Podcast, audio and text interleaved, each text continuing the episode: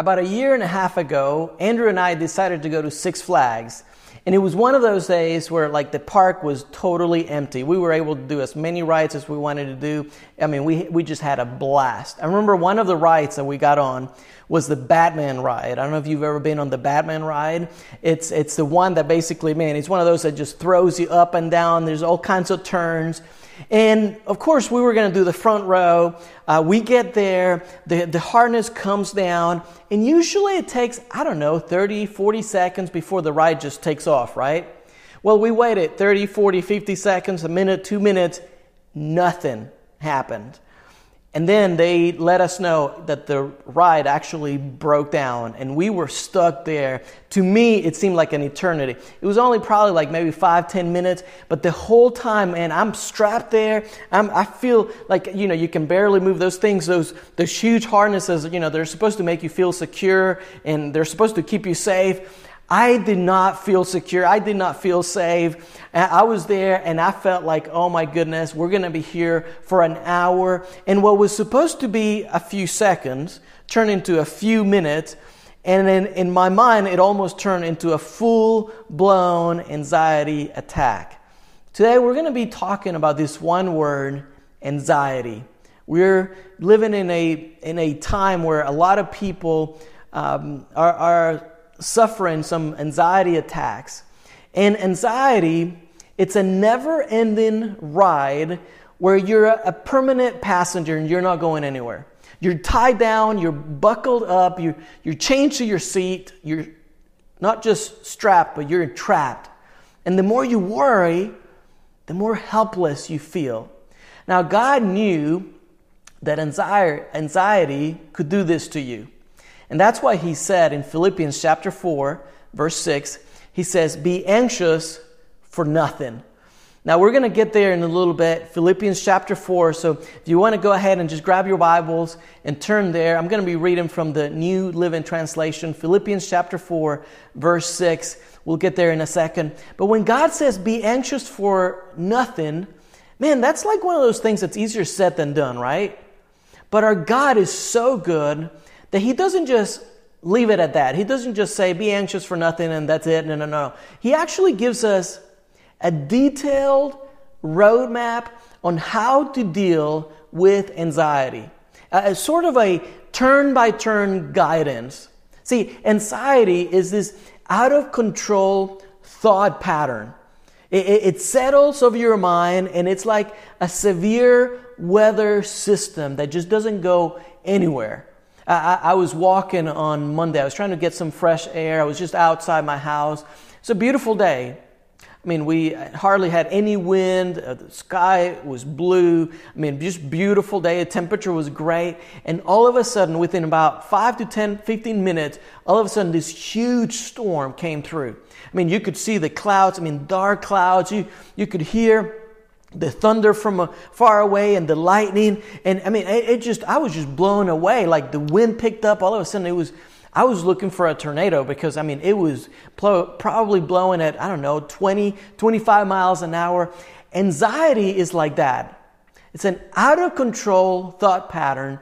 It settles over your mind like a severe weather system. It feels like an airplane in a tailspin.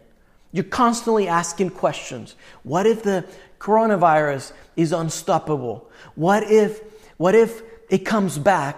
What if this pandemic just takes over? I mean, I'm gonna, we're going to be quarantined for the rest of the year. The economy is going to continue to, to slide down. I mean, we're going to go into a bear market. I'm going to lose all of my savings.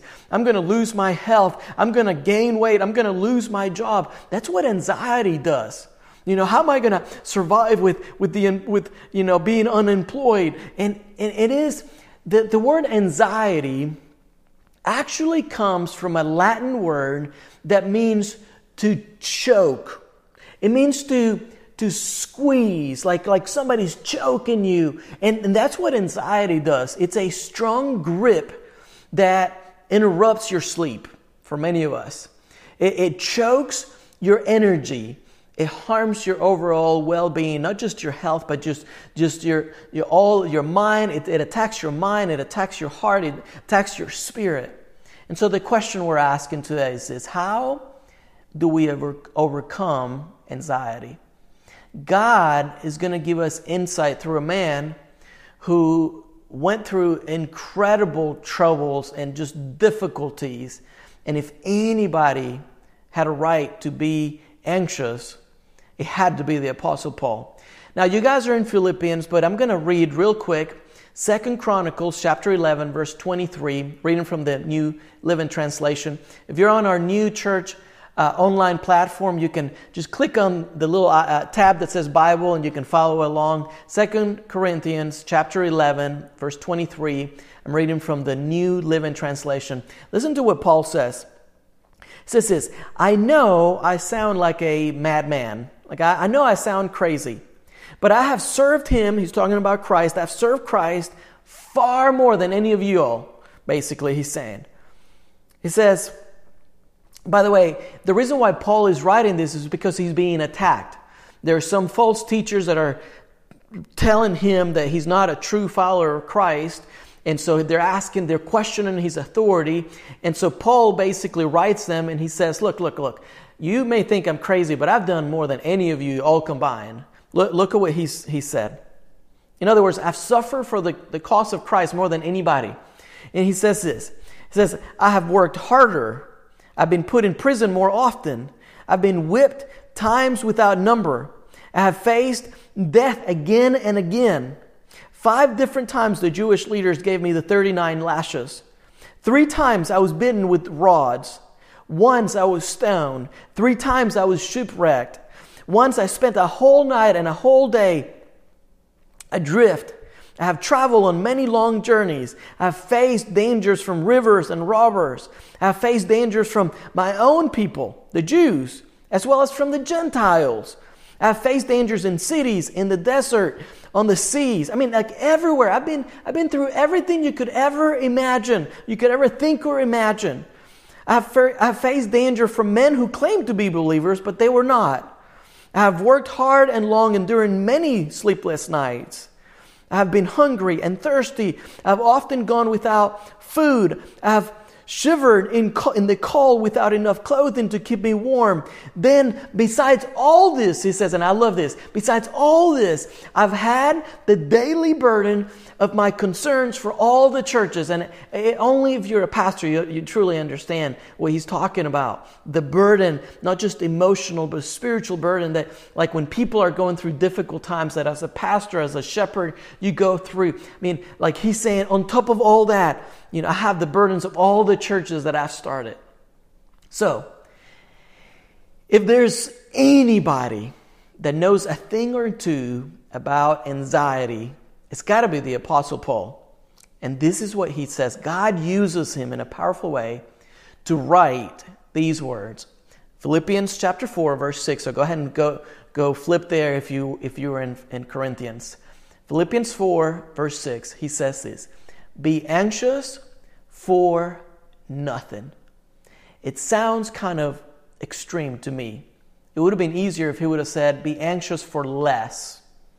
And that would have been sufficient a sufficient challenge, right? Be anxious for less. Like be anxious just on Mondays or right before that project that you have or in seasons of difficulty and when you're going through severe affliction.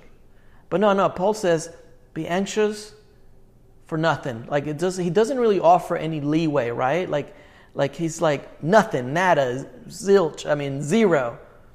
Now, is that really what he meant? Is that even possible?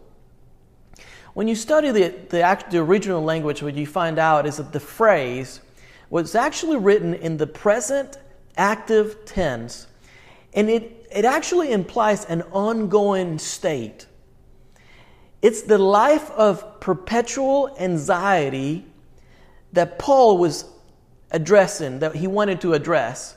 In other words, he was saying, don't, don't let anything in life leave you perpetually and continually breathless. Does that make sense?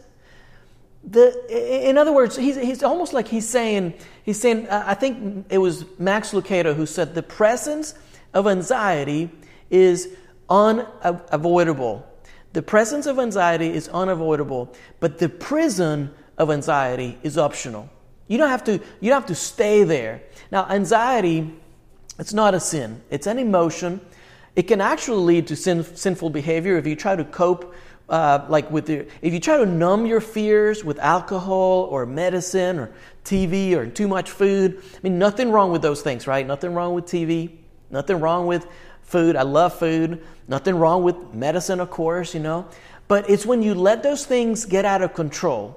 It's when you let those things, when you use those things to cope. And I, I'm not talking about like if you're getting like if you have anxiety and you need professional, like you need a doctor, you need like a professional, like a medical uh, advice, and you have a doctor prescribing you with medicine. I'm not talking about that, okay? I'm talking about like when you uh, or when when any of us abuse, whether it's TV or whether it's it's um, I mean you name it you know, pills, uh, alcohol, I mean, what, any of those things, you use them to cope with life.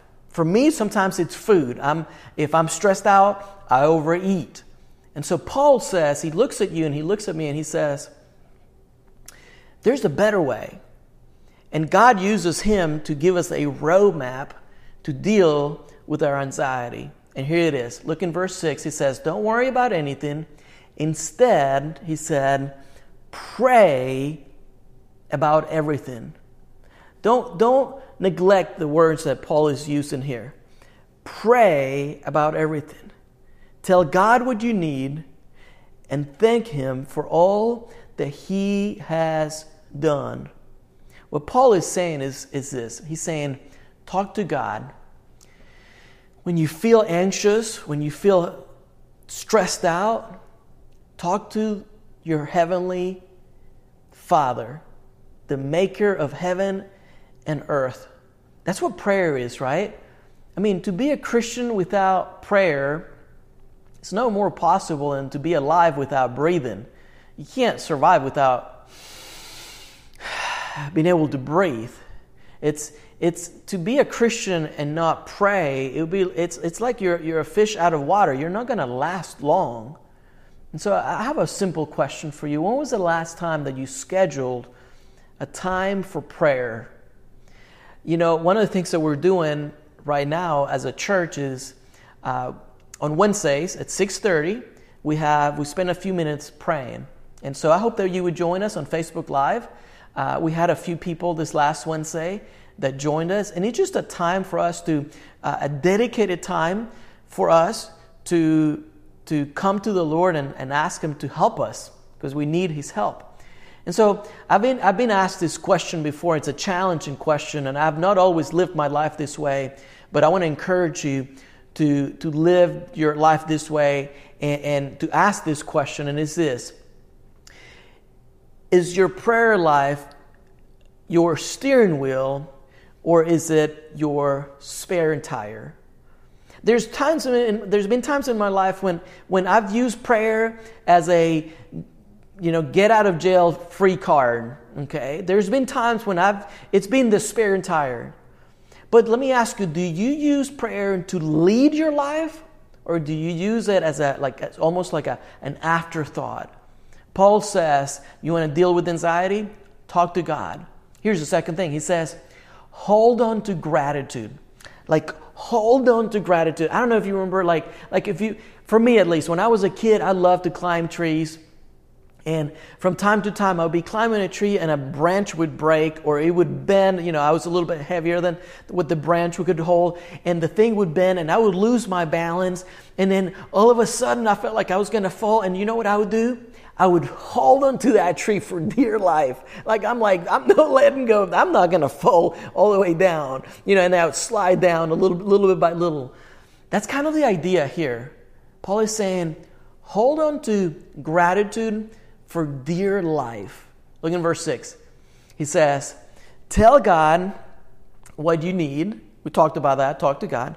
And thank Him for all he has done.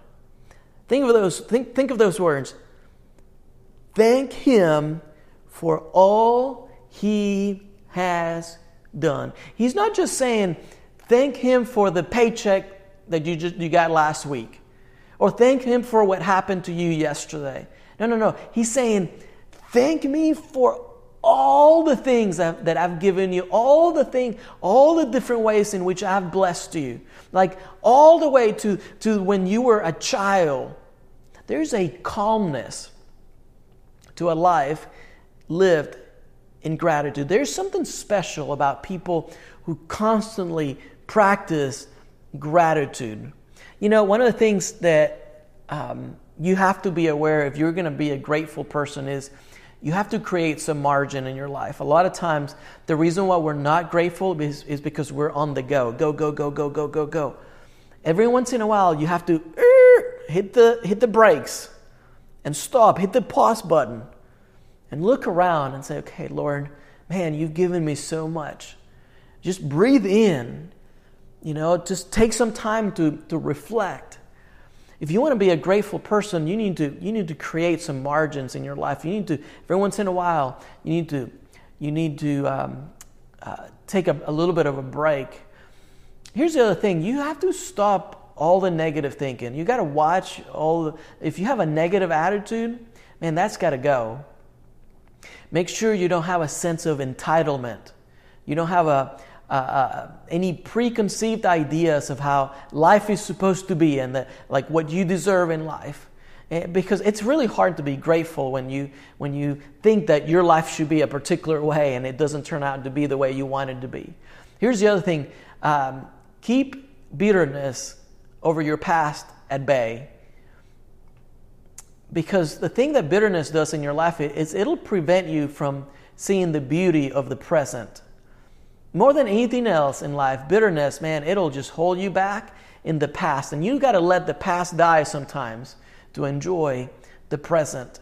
You know, there was this guy, Matthew Henry. I don't know if you've, you've ever heard of him. He's a great, famous Bible scholar, very, uh, very deep. And uh, one time he was attacked and they stole all of his money. And on his diary, he wrote these words He said, I want to be thankful. And he wrote four things down. He said, I want to be thankful first because I was never, I've, I've never been robbed before. Second, because even though they took my money, they didn't take my life. Third, because even though they took everything I had, it wasn't much. And fourth, because I was the one that was rubbed and I was not the one doing the rubbing. I was not the one rubbing someone else. And I thought of that and I thought, man, what an incredible attitude to, to go about in life with, with that sense of like, man, no matter what happens, I'm gonna, I'm gonna be thankful to God for the good that, is, that, that, that I experience in life, even when I am going through a difficult time. So Paul says, hey, you want to you want to deal with your anxiety? Talk to your heavenly Father. Hold on to gratitude for dear life. And then in verse 7, watch what happens. It says this. Then you will experience God's peace, which exceeds anything we can understand. His peace will guard your hearts and minds as you live in Christ Jesus. Now, here's what I want you to know. This is, there's nothing rational about this, okay? This is no, not rational thinking. This is not 2 plus 2 equals 4. In fact, this verse doesn't really make a whole lot of sense, but there's so much truth in here in, in this verse, okay? Here's why. Your life could be a mess but if you're talking to God, if you're communicating with Him on a daily basis, on maybe even on an hourly basis, and you are holding on to gratitude and you're thanking Him every day for all the things that He's given you, the outcome, what Paul, under the inspiration of the Holy Spirit, what he says is the outcome is supernatural peace. Sometimes you really can't, it's inexplicable. You can't put words to it. I mean, the world certainly doesn't understand it. And, Paul says it. Look, when you talk to God, when you're grateful, only then, he says, only then will you experience God's peace. And then he puts a little line there that says, which actually exceeds anything that we can understand. Sometimes it just really doesn't make sense. It's not rational thinking. And then Paul gives us a, a bonus. Verse 8 and 9, these are the last verses that we'll read and we'll be done. He says this, little bonus, uh, and he says this now, and now he says, Dear brothers and sisters, one final thing fix your thoughts on what is true and honorable and right and pure and lovely and admirable. Think about things that are excellent and worthy of praise. Keep putting into practice all you learned and received from me, everything you heard from me and saw me doing. Then the God of peace will be with you. So Paul says, talk to God, hold on to gratitude, and last he says, fix your focus. I want you to say it out loud, okay? If you're in the living room, it's okay. If you're in the kitchen, that's fine. If you're following us online and you have the your uh, our new uh, church online platform, go ahead and, and and type it on the on the, the chat. Say, fix, God help me fix my focus. Say it out loud. God help me fix my focus. But uh, a few um, a few months ago, a few weeks ago, actually, I should say, my dad gave me um, this lens for my my camera, my DSLR. Uh, it's a it's a really incredible lens. It's a huge zoom lens, and I love this because it, it's it's so clear, it's so fast, and with this camera, man, there, there's so much that you can do. I'm still learning, but mean, you can change, you know, the depth of field and you can change the focus and you can take different pictures and be like very, very artistic. And it's something that doesn't really come natural to me, but I'm learning and I'm, and I'm really loving it. And one of the things that I realized the other day is that you can look at a picture like this picture that I'm going to show you here in a second.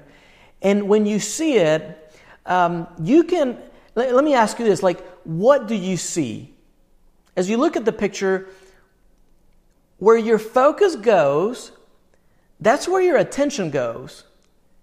Where your focus goes, that's where your energy flows. That's where you immediately go. And so that's just a small example of, of like if I show you this other picture, look at it real quick. Where does your focus, where does your attention go? It's all over the place. But when you're focused on something, then your attention your energy goes to that one specific thing. And so, what should you focus on, especially during these difficult times right now? Here's what I would say. If I was you, I would focus on the possibilities for success, not on the potential for failure. That's a, that takes discipline, actually. If I, if I was you um, and things are hard, maybe it's your health, maybe it's your finances, Maybe it's uh, your son or your daughter. Maybe it is um, you're, you're, under a, a whole lot of stress at work. There's a lot of things that you could look at and complain about. I would focus on those things that are going to help you succeed. Focus on the possibility for success, not on the potential for failure. Focus on, or, on where you want to be, not where you have been or where you are right now. In other words, ignore the noise, starve distractions, feed your focus. Instead of complaining about all the, the junk that you're having to deal with, why don't you look up to heaven and say, Lord, I know that my purpose is found in you. God, I know that you reveal your will to your people, and I'm, I'm your child, God. God, I know that you've called me for your purposes, God. I know that you've set me, your word tells me that you've set me apart from the beginning of the world, before the foundation of the world. God, I know that you're a good, good Father. God, I know that you've, you've begun a good work in me and it's not over. God, I believe in that your spirit lives in me and you guide me. Your, the Holy Spirit leads me and directs me. And so I'm not doing life on my own. God, I know that you will make my path straight. God, I know that every good gift comes from above. When you read the Bible, there's a common thread all throughout, from the Old Testament to the New Testament, and it's this. Like, like David, for example, in Psalm, Psalm, I think it was 139, verse 4, he says, Lord, I thank you because before a word is on my tongue, Lord, you know it completely. Think of that. God, I thank you that there are no surprises to you. God, nothing shocks you. There's nothing too great. There's nothing too terrible. There's nothing too heavy or too, too, too large. God, help me see my struggles and my difficulties in light of how big you are. Isaiah, Isaiah says, No weapon formed against you shall prosper. And every tongue which rises against you in judgment, you, Lord, you're going to condemn. And God says this He says, This is the heritage of the servants of the Lord. Their righteousness is from me, says God. So you read God's word, and there's that common thread all throughout. So let me ask you this What are you going to do about your anxiety? My challenge is that you would talk to God that you would hold on to gratitude for dear life and that you would fix your focus on what's good and what's lovely and what's admirable. Let me pray for you. Father God, I just want to thank you so much for the power of your word. And God, I pray that whoever's listening to this message, God, I pray that you would fill them up with, um, with your courage and with your wisdom and with your discernment. God, I don't know what people are going through right now, but I know that anxiety is real. God, I know that you've given us the answers. You've given us the tools to, to be able to get rid of anxiety, to be able to cope with anxiety. God, if it is a doctor or a, a, um, a medical, uh, a professional person that we need to, to go see, God, may we do that. May we take those steps. But Father, if it's, if it's within our power, God, I pray that we would obey and practice what Paul taught us. And that's to that's that's to, to talk to you, to be thankful, and to have the right focus in life. And God, we thank you for your goodness and for your love for us. We pray all these things in Jesus' name. Amen.